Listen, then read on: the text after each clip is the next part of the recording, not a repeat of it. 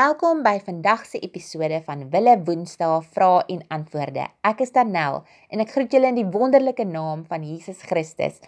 Nou vandag het ons ehm um, twee vrae wat verwant is aan mekaar en dit is hoekom ek goed gedink het om hulle somme saam te bespreek omdat die een mekaar basies aanvul. Nou die eerste vraag is wat is die tweede hemel? En die tweede vraag is wat is die hemelse plekke of ryke? Ek wil julle tog aanmoedig om dieper te delf in God se woord. Gebruik hierdie um, stemboodskap om um jou Bybel te vat. Ek noem baie um versies vir julle juis met die idee dat jy self gaan delf en self gaan uitvind wat God se woord um sê oor 'n spesifieke vraag of um onderwerp sodat jy God se opinie kan hoor en nie net mense se opinie nie. Goed, kom ons spring in met die eerste vraag. Nou, die tweede hemel word nie so in die skrif genoem nie. Die bestaan van die tweede hemel word eerder afgelei uit die feit dat die Bybel praat van 'n derde hemel. En as daar 'n derde hemel is, moet daar ook 'n eerste en 'n tweede hemel wees.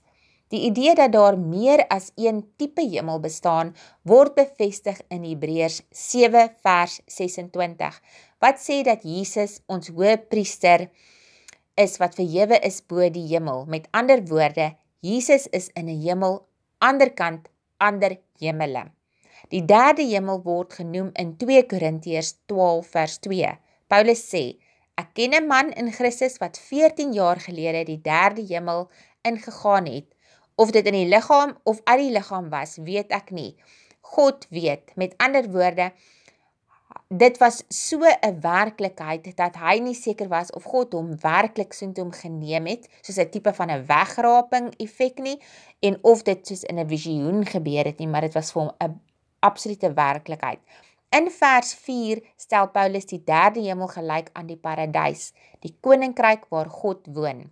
As die derde hemel God se woonplek is, kan ons die tweede hemel as die buitenste ruimte beskou, die koninkryk van die sterre en planete. En die eerste hemel wat die aarde se atmosfeer was, die ryk van die voëls en wolke. Die term hemel word in die skrif gebruik om na al drie gebiede te verwys. Psalm 104 vers 12 praat van die voëls van die hemele. Dit sou die eerste hemel wees, die atmosfeer van die aarde. Dan Jesaja 13 vers 10 vind ons die sterre van die hemel en hul sterrebeelde, 'n verwysing na die tweede hemel, die buitenste ruimte. En laastens Openbaring 11 vers 19 beskryf die opening van God se tempel in die hemel, die derde hemel of God se woonplek. Sommige charismatiese groepe gebruik die term tweede hemel met verwysing na Satan se domein en alles wat daarvandaan kom. Hulle neem Bybelse beskrywings van Satan wat die heerser van die koninkryk van die lig is, volgens Efesiërs 2 vers 2, en demone wat die geestelike magte van die bose in die hemel ryk is en ontwikkel 'n teologie van geestelike oorlogvoering. Nou, ons gaan in ons volgende vraag gaan ons 'n bietjie meer dieper indelf in hierdie um gedeelte wat ons nou net bespreek het oor die demone en Satan wat daardie riem dan nou um hulle self in bevind. Nou die uitdrukking hemelse plekke of hemelse gebiede word verskeie kere in die boek Efesiërs gebruik. Hierdie frase word vertaal uit die Griekse woord eparanies wat die sfeer van geestelike aktiwiteite beteken. Hemelse koninkryke kan verwys na beide engele en demoniese aktiwiteite. Efesiërs 1:20 sê dat God Christus uit die dode opgewek en hom aan sy regterhand in die hemelse gebied laat sit het. Maar Efesiërs 6:12 praat van bose magte op dieselfde gebied. Ons stryd is nie teen vlees en bloed nie, maar teen die bose magte in die hemelse riem. Nou, Ons is vlees en bloed en het maar min begrip van die geesteswêreld. Ons kan dit nie sien, hoor of daaraan raak nie. Die Bybel veronderstel dit egter en ons kan insig verkry in 'n wêreld wat ons nie kan sien nie deur te bestudeer wat God ons daarvan vertel. In die eerste plek is God gees. Johannes 4 vers 24 bevestig dit. Hy bestaan buite die grense van tyd, ruimte en materie. Sy huis word hemel genoem. Jy kan dit lees in Handelinge 7 vers 55 en Jesaja 63 vers 15. Maar dit is 'n duidelike plek wat nie verwar moet word met die hemele nie, met verwysing na die atmosfeer volgens Genesis 1 vers 1 en dan Psalm 148 vers 4 of die hemelse ryk wat alle geeswesens omvat. In God se hemel sit hy op 'n troon. Matteus 23 vers 22 en Hebreërs 4 vers 16 omring deur aanbiddende engele. Openbaring 7 vers 11 en Psalm 99 vers 1 wat bestaan om God te dien en sy heiliges te dien. Hebreërs 1 vers 14, Matteus 4 vers 11 en Genesis 19 vers 1. Engele het ook die vermoë om as mans te verskyn wanneer hulle gestuur word om boodskappe van God af te dra. Genesis 18 vers 2 en dan Daniël 10 vers 5 tot 6 gee vir ons bietjie meer inligting daaroor. Die donker kant van die hemelse ryk behoort egter aan Satan en sy bose geeste. Satan is nie die ewe knie van God nie. God het geen geen uitdager nie. Satan is 'n geskape wese wat net die krag het wat God hom toelaat om te hê solank hy dit toelaat.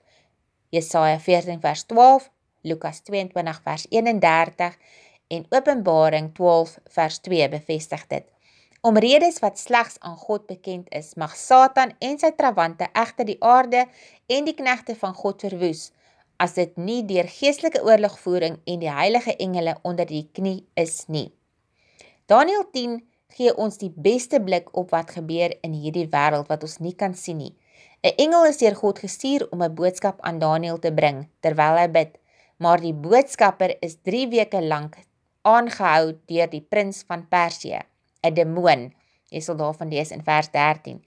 Die engel het later vir Daniel gesê dat sy hulp van die aardsengel um, Michael moes kry om te kan seevier en voort te gaan met die opdrag wat God hom aan hom gegee het.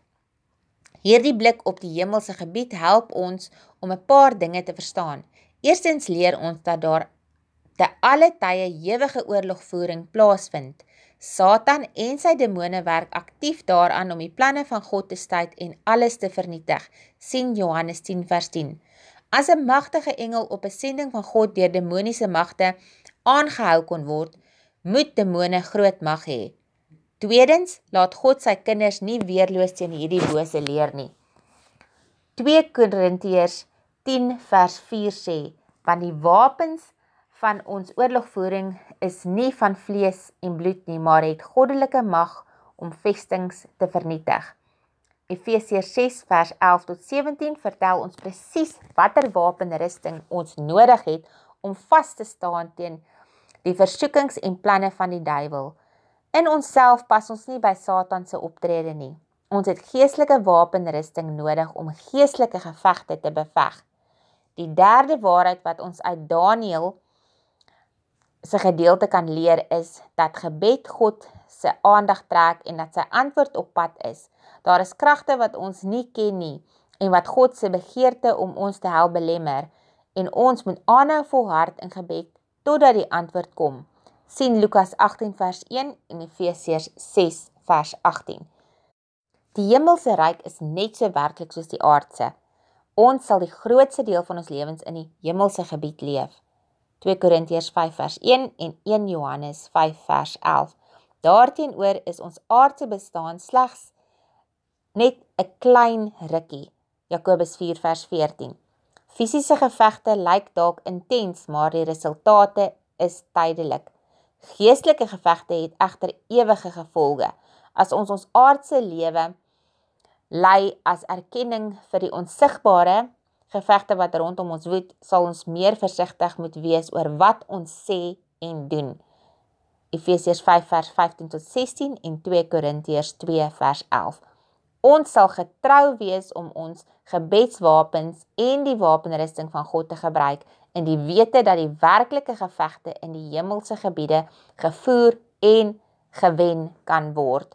Ek hoop julle het hierdie episode sommer baie geniet en het nou 'n beter begrip van wat dit beteken as daar gepraat word van die 'n derde hemel of 'n tweede hemel in die verskillende hemelse ryke en wie waar heers en dat ons nie bekommerd hoef te wees nie dat daar wel geestelike wapens vir ons daar is om te gebruik en dat solank ons bid, ons in die gees veg en dat ons weet en aanhou moet glo dat God se antwoord op pad is op sy perfekte tyd.